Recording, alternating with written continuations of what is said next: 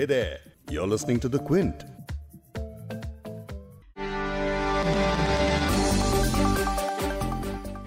पिछले साल की सबसे बड़ी खबर रही है कोरोना वायरस। हेल्थ केयर से लेकर इकोनॉमी तक कोविड 19 ने हमारे सिस्टम्स को हिलाकर रख दिया। लेकिन अब साल 2021 की शुरुआत उम्मीद भरी खबर के साथ हो रही है। नए साल के शुरुआती दिनों में ही हमें वो खबर सुनने को मिल गई है, जिसका हम कई महीनों से इंतज़ार कर रहे थे।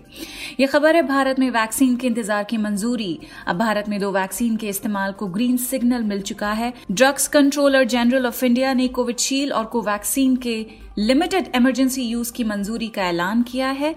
तो अब अगर कोरोना वायरस से सुरक्षा का कवच पाना है तो लोगों को इन दोनों वैक्सीन में से किसी एक की दो खुराकें लेनी होंगी।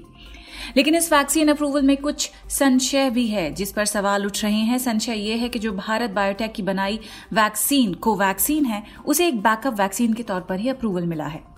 एक मिनट। बैकअप वैक्सीन, ये क्या होता है?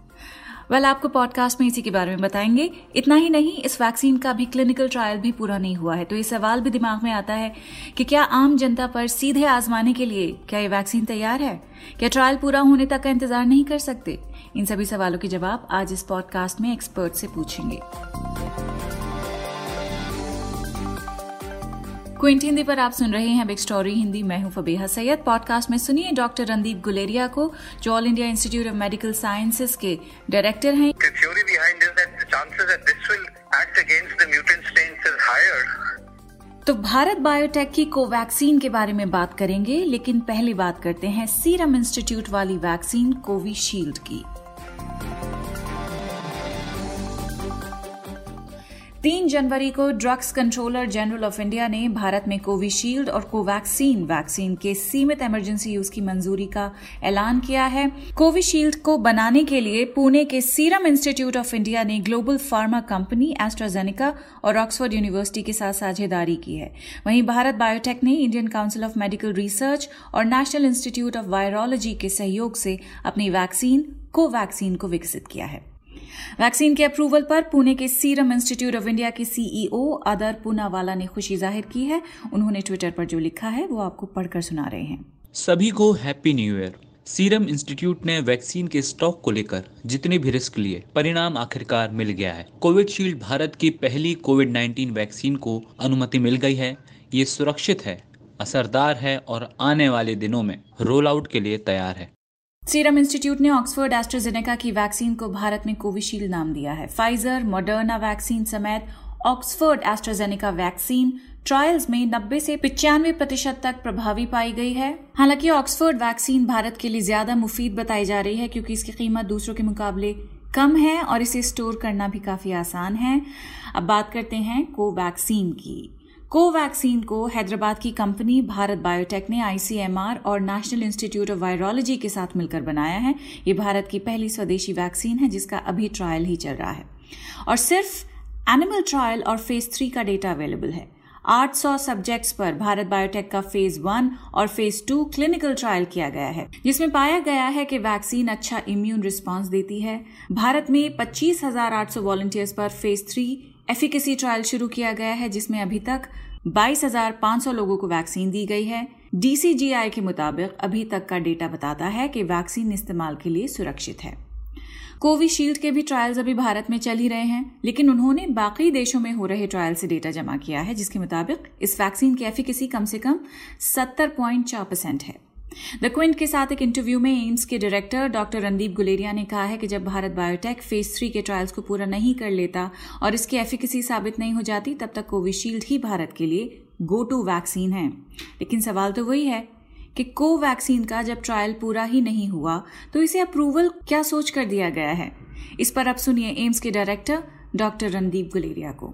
What uh, uh, अगर आप ध्यान से पढ़ें जो शेयर किया गया है तो आपको समझ आएगा कि जिस तरह से यूएस यूके यूरोप में केसेस बढ़े हैं उसी तरह अगर इंडिया में भी सर्ज होता है तो उस इमरजेंसी सिचुएशन के लिए हमें ज़्यादा डोजेस की ज़रूरत पड़ेगी और हमारे पास अभी कोई ड्रग अवेलेबल नहीं है। उस सिचुएशन में ये वैक्सीन इस्तेमाल की जा सकती है लेकिन कोविशील्ड ही को इस्तेमाल किया जाएगा।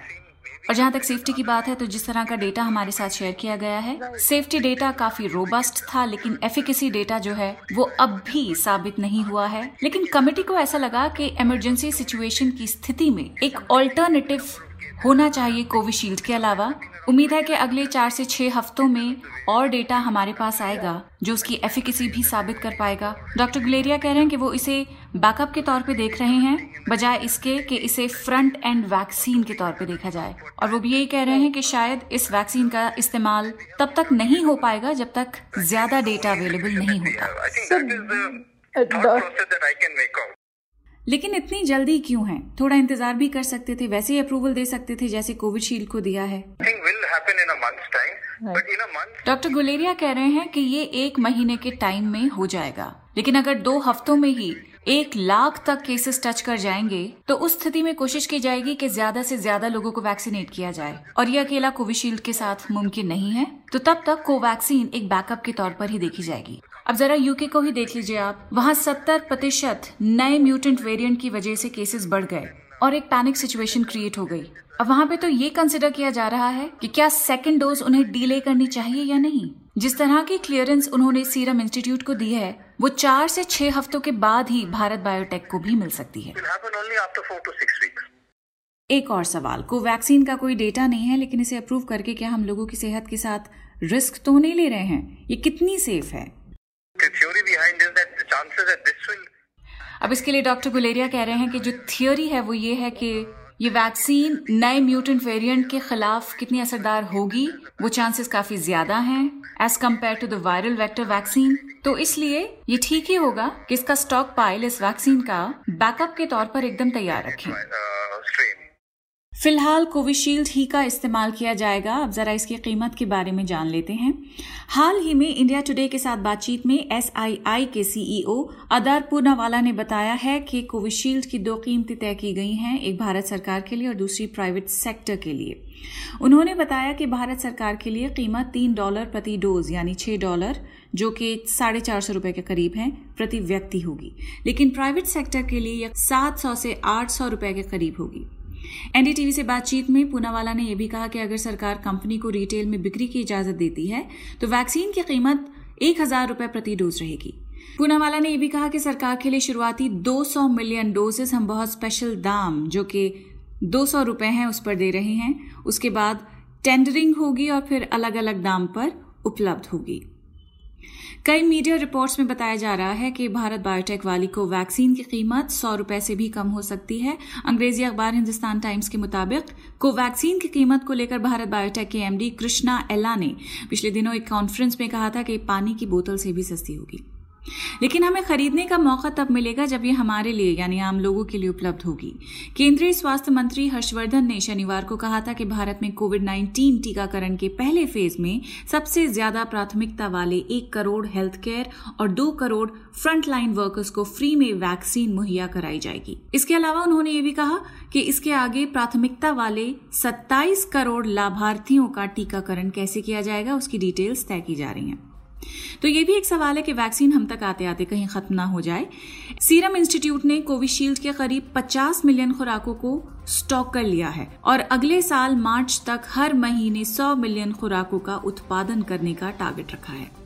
अब बात को वैक्सीन की अगर करें तो हिंदुस्तान टाइम्स के मुताबिक भारतीय बाज़ार के लिए इस वैक्सीन की 10 मिलियन खुराकें पहले ही बना ली गई हैं। तो कुल मिलाकर कंपनियों की तैयारियाँ दिख रही हैं। सरकार भी वैक्सीनेशन के लिए तैयारी कर ही रही है। उम्मीद करते हैं कि आप तक कोरोना वैक्सीन जल्दी पहुँचे।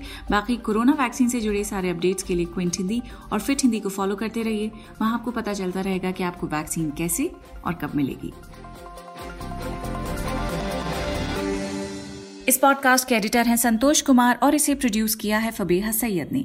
अगर आपको बिग स्टोरी हिंदी सुनना पसंद है तो क्विंट हिंदी की वेबसाइट पर लॉग ऑन कीजिए और हमारे पॉडकास्ट सेक्शन का मज़ा लीजिए।